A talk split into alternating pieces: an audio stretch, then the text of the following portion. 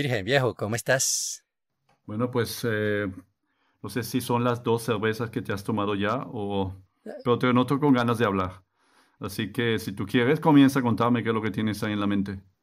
Bueno, pensando que en esta época de ánimos exaltados, en cualquier parte del mundo en que estés, hay que tener más cuidado en lo que se dice y en cómo se toman las cosas, Virgen. ¿No te parece? Pues sí, sí, la verdad es que es una buena reflexión en el mundo de hoy. Mm. Fíjate lo que le ha pasado a la televisora estatal japonesa recientemente, Mm. la NHK. Sí. Ellos tienen un programa informativo para niños Ah, muy bien. y han hecho un episodio dedicado a las protestas, a las protestas raciales. Uy, pobres niños. ¿Por qué pobres? Porque este es un tema yo creo para adultos, ¿no? Los niños es mejor que vean Mazinger Z o Godzilla o algo así. Fíjate, tal vez por ahí vaya el asunto. En la discusión que hubo durante el programa se mencionaron los temas de Floyd, de la violencia policial y todo lo demás. El asunto es que también había un videíto animado incluido dentro de este programa. Algo corto como de un minuto. Tú sabes que los japoneses son muy buenos con los videos animados. ya, ya, sí. Y el asunto es que el contenido de este video fue polémico, Virgen. Mm, ¿Por qué? Mira, para empezar, la mayoría de los que aparecían en el video eran personas negras, Ajá. pero aparecían como, como, esto, como haciendo un motín en las calles, violentos, agresivos, con cosas quemadas, con objetos que parecían como que se les estuvieran robando, como en saqueo. Ya. Y además de lo que ellos se quejaban en este video, estos personajes negros, era solamente del, del desempleo, de la desigualdad social en términos económicos, que un blanco en Estados Unidos en promedio posee siete veces más que un negro, y por ninguna parte se hablaba de lo de Floyd ni de la violencia policial. Este video tuvo muchas protestas del público. Protestas por Twitter, por Instagram. Una señora japonesa dijo algo muy interesante. Obviamente no estamos preparados para una sociedad internacional y estamos No. pensando en los Juegos Olímpicos, ni en 100 años. ¿Y por qué? No es, quién, no, ¿Quién no está preparado? ¿Los japoneses o los americanos? Siempre tan agudo, Virgen. Los japoneses, los japoneses. ¿Y por qué los japoneses? Bueno, Bueno, continúa, luego me explicas. ¿por qué los japoneses? Porque hacen este video que no explica en su totalidad lo que está pasando. Ah, va. Con las Ah, protestas. está bien, o sea, opina sobre algo que no entiende. Eso no se sabe. Hay personas que han dicho es que un ignorante hizo el video. Otros dicen que fue con mala intención para guiar al público en una cierta dirección. Otros dicen que es producto de un estado paternalista que te trata de decir lo que tienes que pensar. ¿Ya? Otros dicen que hay racismo metido en el video. Ujú, Ahora, para saber la verdad hay que preguntarle al que planificó el video cuál fue su intención. No hay otra manera de saberlo. Claro. El resto son especulaciones. Claro. Ahora, mi, mi apreciación de la persona japonesa es que por lo general son individuos que tratan de instruirse, de conocer más de otras culturas. El Japón es un país que no ha tenido inmigraciones fuertes en los años, eh, eh, en las épocas recientes, ¿no? Bueno, por siglos. Sí. Así que le falta contacto con el mundo exterior. El contacto viene principalmente por los medios, Mm, por la televisión, revistas, periódicos. El japonés, como te digo, lee mucho, lee expertos que hablan de otras culturas, de otros hechos. Sí. Ahora, estos expertos, ellos pueden tener sus propias tendencias también, ¿no? Claro. Algunos serán un poco neutrales, otros serán un poco nacionalistas, otros quién sabe Pero todos esos expertos, entre comillas, son expertos japoneses dentro de Japón. Exactamente Claro. expertos que reciben la información del mundo claro. exterior Y la y interpretan. la traducen al japonés porque también está la, la, barro- la barrera idiomática. y cultural. Sí, aparte de la barrera cultural es eso, que hay que saber inglés para tener acceso a, lo- a los medios internacionales y un inglés de uso coloquial, de conocer muchísimos términos, Claro. Que desde un idioma asiático es, es un paso largo, Claro. es difícil de conseguir. Claro. Claro. Y los medios Bueno, Virgen, ¿qué te puedo decir? Los medios en Japón realmente transmiten muchos estereotipos. Como en, como en todos lados.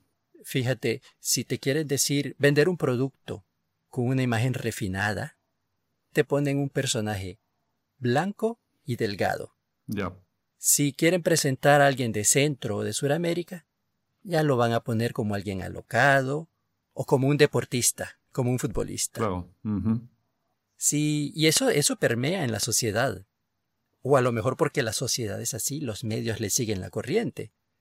Pero fíjate, si en una conversación sale el tema de España, no te extrañe que ya hablen de la siesta al mediodía. Claro. O si en una zona concurrida cerca de una estación del tren hay extranjeros, varones, ya la policía los está vigilando. Claro. No sea que se vayan a robar una bicicleta. Claro. Bueno, el estereotipo te ayuda a conocer lo desconocido, digamos así. Claro. Encajas a la persona en una imagen y así se queda y tú te quedas tranquilo ya. Esta persona es así. Eso es lo que yo llamo personalmente el efecto Internet. El efecto Internet, ¿por qué? Yep. Porque desde que apareció el Internet ya no necesitamos viajar y maravillarnos con otras culturas que no conocíamos. Nos metemos en Internet y ya Internet nos cuenta quiénes son ellos. Y nos lo creemos. Sí, nos lo creemos.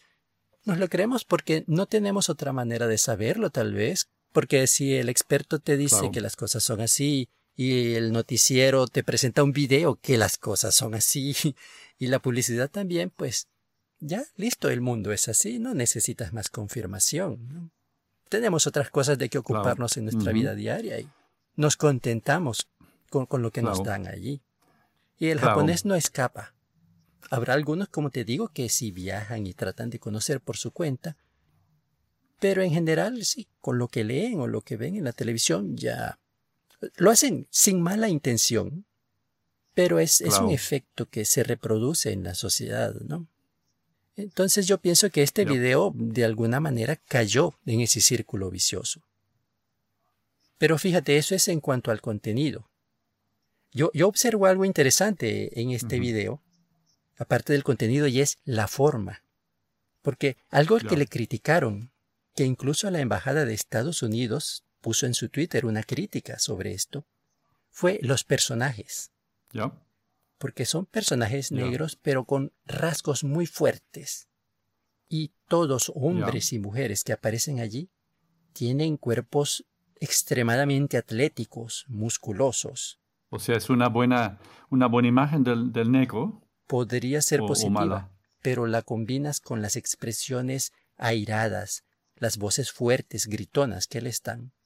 Y la imagen que transmiten es de agresividad. Así, algo así como nuestro amigo Raz Simone o, más bien como, eh, no sé, como Michael Jackson. Más como Raz Simone en estado alterado. Ajá. En mm, estado que está rodeado de carros quemándose y de gente que tiene televisores en la, en la mano, en plena calle, mm, y de gente que tiene palos, y todos con expresiones muy airadas y ojos grandes. Ajá. Y con voz alzada. Ya. Entonces esto se le critica, dicen, bueno, ¿por qué ponen a los negros en esta, en esta forma agresiva para seguir propagando estereotipos? Claro. Pero aquí yo caigo en cuenta de una cosa, Virgen, fíjate que la sociedad japonesa es famosa internacionalmente por una cosa que es el dibujo animado, la caricatura, lo que aquí llaman manga. Es una manera de explicar el mundo a través de dibujos extremadamente popular aquí. Temas sociales. Sí, son, son, son recreaciones, es una forma artística de representar lo que, un poco lo que no puedes ver eh, directamente con tus ojos, ¿no? Es una forma imaginativa. Es una forma imaginativa que tal vez sustituye a la literatura, porque son historias, son historietas que te transmiten historias románticas, de misterio, de detectives. Oh, sí, esto, a mí me encantan. Me acuerdo de Candy Candy. ¿Te acuerdas de Candy Candy? Yo no sé qué es Candy Candy, yo no, no sé qué hubo en tu pasado, pero me, me, alegra saber que, que no lo conozcas, pero... Pero sí, entonces el, el, japonés visualmente está acostumbrado a recibir y dar información. Y fíjate que viendo el video este de los personajes negros que están allí, el estilo con que fueron dibujados es muy similar al que tú encuentras, este género que llaman manga en este género popular. Ajá. Sí, la forma de los cuerpos, la forma en que abren la boca como gritando, esa expresividad extrema es lo que tú ves en la manga. Entonces, ¿qué Ya. interpreto yo? Que llamaron a un dibujante japonés y le dijeron, hazme un video ¿Qué es con lo que estas interpretas tú como, qué, qué es lo que interpretas tú como japonés que has vivido en varios países? Un japonés universal. Sí, bueno, cuasi japonés, ja- japonizado. Bien. Pero Bueno, pero bien. sí, este, que le llamaron al dibujante y le dijeron, hazme un video con estas características. Y la persona hizo el dibujo que sabe hacer, pero cambiándole los rostros y el color de la piel. Claro, porque es la estética japonesa, para la cultura japonesa. Exactamente, es lo que él sabe ser. Él ve el mundo de esa manera. Claro, Entonces, es la visión japonesa. Sí, entonces lo, lo hace no necesariamente con mala intención, es más bien un malentendido cultural. Claro, Por eso te digo, hay que también tomarse el tiempo no solo en pensar cómo se dicen las cosas, sino interpretar lo que se está recibiendo, claro.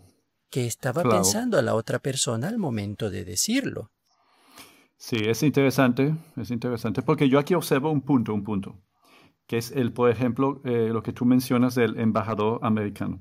Él está viendo cómo los japoneses interpretan la realidad de Estados Unidos y a, y a su vez él está reinterpretando por segunda vez la realidad de Estados Unidos a través de la visión japonesa. Entonces es como un mensaje doblemente deformado, el que maneja el embajador de, de Estados Unidos. Sí, sí, te entiendo. Bueno, no fue el embajador, fue un mensaje de la embajada. Ah, de la embajada, bien. Sí, de la embajada. Sí, hay que, hay que decir las cosas como son. Mm, Pero sí, exacto, Bien. él está recibiendo una, una voz como el mensaje, el juego aquel del teléfono, donde tú le das un mensaje Sí, a tu sí, sí. amigo claro, y él a su amigo. exactamente. Es doble deformación. Sí. Es la interpretación de la interpretación. Y luego muchas de las personas que critican en las redes sociales también lo hacen bajo la óptica de este momento, una óptica deformada Claro, y violenta. Claro, Estamos claro. perdiendo la, la- la imparcialidad. claro. Muy, muy típico, sí. Yo, eh, yo pienso que sobre el tema de lo que ocurre dentro de Estados Unidos, realmente hay que vivir allí, hay que haber casi, casi nacido allí para entender un poco lo que, lo que significa crecer en esa sociedad, enfrentarse a los problemas cotidianos que para empezar tampoco son los mismos en cualquier parte de Estados Unidos. Un país tan grande tiene muchas realidades muy diferentes, no podemos generalizar. Que el problema que vemos ahí en Minneapolis ocurre lo mismo en Miami o en San Diego. Son eh, eh, culturas casi diferentes dentro de un mismo país. Pero bien, yo lo que pienso es que es realmente muy difícil y casi una aventura opinar sobre lo que ocurre en un país que a, a- a ti y a mí y a la mayoría del mundo le queda muy lejos. ¿eh? Cada país tiene su realidad. Y opinar sobre lo que ocurre en otros países es una aventura. Primero, eh, es, yo pienso que es más fácil opinar sobre tu propio país, en tu propia cultura Claro. para que no haya esos problemas de interpretación y reinterpretación. Yo he visto el vídeo que tú mencionas y, y la verdad, yo tampoco eh, lo entiendo perfectamente que eso ha sido una interpretación de la realidad americana, eh, que para un japonés, un país tan tranquilo desde el punto de vista social, donde no hay realmente esa conflictividad, ni hay tampoco esa diversidad que hay en Estados Unidos, pues claro, para los japoneses ver cómo destruyen estatuas, patrimonio histórico, cómo, cómo saquean, cómo le pegan fuego a, a- a restaurantes, a, a oficinas, pues claro, para un japonés esa es la imagen más fuerte que está captando de todo esto, Sí. porque es algo que un japonés jamás ha visto. Sí, porque aquí, como Jamás dices, no hay conflictos raciales porque, bueno, principalmente una sola raza.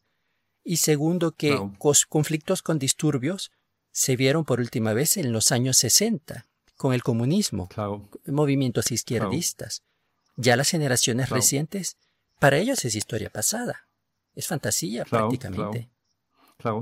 Entonces tú ves prácticamente aquello que te choca, aquello que no entiendes. Y, el ver tanta destrucción, ver cómo de repente un grupo de ciudadanos toma un sector de la ciudad y lo destruye, pues claro, eso causa una fuerte impresión en el observador japonés que no entiende bien lo que está pasando allí. Pero eh, eh, podemos ir un paso más allá. Una cosa es intentar prudentemente o con tus propios errores interpretar lo que ocurre allá y, y, por ejemplo, lo que pasa aquí en Europa, como el europeo se siente con la libertad suficiente de embarcarse en la aventura, de juzgar y de criticar abiertamente a Estados Unidos, formar manifestaciones en apoyo a Floyd, ¿eh? multitudinarias. ¿eh?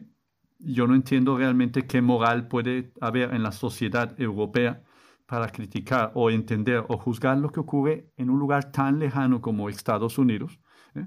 cuando eh, Europa en su propia historia y en su propia cultura tiene mucho que analizar, mucho sobre qué reflexionar y mucho de qué avergonzarse también. ¿eh? Europa. Nunca hemos por visto su una colonialismo. en Europa. Claro, por su actitud, más que colonialismo, también actitud hacia otros pueblos. Y te pongo eh, eh, bueno, eh, es más, hoy en día, cuando hablamos de las vidas de los negros, ¿importan? Bueno, yo me preguntaría, ¿estamos hablando realmente de los negros o estamos hablando única y exclusivamente de los afroamericanos? Porque si, entonces en este caso no sería BLM, sino que sería AALM, Afro Americans Lives Matter. Porque si hablamos realmente de los Blacks Lives Matter, bueno, ahí tenemos un montón de, conflictos hoy en día en el mundo que están acabando con la vida de miles y miles de negros en el mundo. Y te voy a mencionar tres ejemplos rápidamente. Muchos conocemos eh, el término diamantes de sangre. Sí, yo vi la película, ¿no? Leonardo DiCaprio. Exactamente. Muy guapo él. Y uno de los puntos, sí, muy, muy guapo. Eh, pues eh, uno de los puntos calientes en África de lo que es la minería de diamantes, la minería sangrienta y con fusil de los diamantes de sangre, es Liberia. Liberia coincidencialmente es un país eh, cuyos, eh, cuya población es descendiente de los negros liberados de la esclavitud en Estados Unidos ¿Ah, y regresados, sí, y que eh, regresaron voluntariamente a su patria madre africana y formaron un país llamado Liberia que viene de libertad. Liberia viene de libertad. Claro. Pues, pues sus descendientes, los actuales habitantes de Liberia, ya han entrado en varias guerras civiles, han, eh, eh, han atacado países vecinos como Sierra Leona, los han esclavizado y, han, y ellos se han aprovechado del comercio con la esclavitud de sus vecinos, el comercio de diamantes de sangre, y han asesinado a cantidad de hermanos africanos. Otro ejemplo, Venezuela. El caso de Venezuela, bueno, ahí mueren negros, mueren mestizos, mueren blancos, ahí muere cualquiera. ¿eh? Ahí no nos importa la raza. El término, para empezar, el término Black Lives Matter es un término racista, porque en realidad lo que realmente interesa es Human Lives Matter. matter. Pero bueno, el caso en Venezuela tenemos ahí que la policía en Venezuela y los cuerpos armados, eh, cuyos nombres son impronunciables por lo complejos, el más sencillo de todos es el FAES, bueno, asesinan a quien sea, ¿entiendes? Ahí hay ajusticiamiento, cuerpos armados, ahí hay escuadrones de la muerte y yo no he visto nunca una manifestación, ni tampoco he visto que la opinión pública realmente esté interesada en opinar eh, sobre esos asuntos internos de Venezuela. Sí, sí. Otro ejemplo. He visto fotos en los periódicos también de la represión brutal, ¿no? Y estudiantes creo que han asesinado a los policías. Sí, sí, sí. Claro que sí, adolescentes asesinados por la policía en plena calle. ¿eh? Pero, pero Black Lives Matter, ¿ok? Luego está coltán en Congo. El coltán es un elemento, es un, no es un elemento, es un mineral, es un compuesto que eh, se, utiliza para eh, la producción, la fabricación de componentes electrónicos, por ejemplo, los smartphones. Bueno, pues el Congo tiene el 80% de las reservas mundiales de ese caro compuesto. ¿eh? Pues eh, eh, países vecinos como Ruanda o Uganda han decidido saquear el Congo y revender el coltán del Congo. Pero para el saqueo utilizan cuerpos armados, milicias. Por ejemplo, Ruanda utiliza 40 grupos milicianos diferentes para oh. masacrar, eliminar a cualquier población que se resista y para utilizar 40.000 niños, por ejemplo, en la esclavitud para la extracción del coltán. A nadie le importa la vida de esos negros en el mundo. Cierto, sí, grupos irregulares armados, milicias. Claro, financiados por los vecinos países africanos. Y tenemos que es ese mismo país, el Congo, que es un país realmente desgraciado, porque ya eh, en el Congo también anteriormente se dio un genocidio por parte de la potencia colonial Bélgica. Eh, a comienzos ya, incluso ya a comienzos del siglo XX, ahí se cometió un genocidio que no lo voy a mencionar porque es triste, es grotesco, pero el que esté interesado en conocerlo puede buscar en Internet. Hay bastante información sobre todo lo que ocurrió hace un siglo en Congo. Eh, entonces Congo realmente es un país muy desgraciado. Y los, pero los europeos han intervenido en todas esas desgracias de una forma directa o indirecta. Pero opinamos sobre lo que pasa en Estados Unidos únicamente afroamericanos. No nos importa Congo. Y yo te digo algo, Europa, eh, en cuanto a derechos humanos, hasta muy recientemente tenía zoológicos humanos. Bélgica, en este caso nuevamente, hasta incluso 1958, tenía a 297 congoleños encerrados en un zoológico para que la gente los viera. ¿Cómo? Eh, sí, en, jaulas como, como animales, de verdad, en en una especie como, como, como, como, en corrales, los tenían en corrales, acorralados ahí para que la gente 1958. 1958, sí. Entonces, claro, Europa antes de estar, bueno, Europa tiene actualmente sus propios problemas también, tiene sus conflictos eh, sociales, miremos Francia, miremos, por ejemplo, una vez más Bélgica, con el famoso barrio Molenbeek, donde ahí ni la policía entra, ¿eh? un mm. barrio muy conflictivo. Por lo tanto, pero opinamos sobre algo tan lejano como Estados Unidos, sin entender realmente qué es lo que pasa allí. Es muy complicado opinar sobre lo que pasa en Estados Unidos, porque quien, no lo ha vivido no lo entiende. ¿Y qué, qué opina la juventud europea? Porque yo no veo noticias de marchas y protestas eh, para estas cosas que me cuentas, ¿no? No, pero aquí en Europa sí ha habido concentraciones.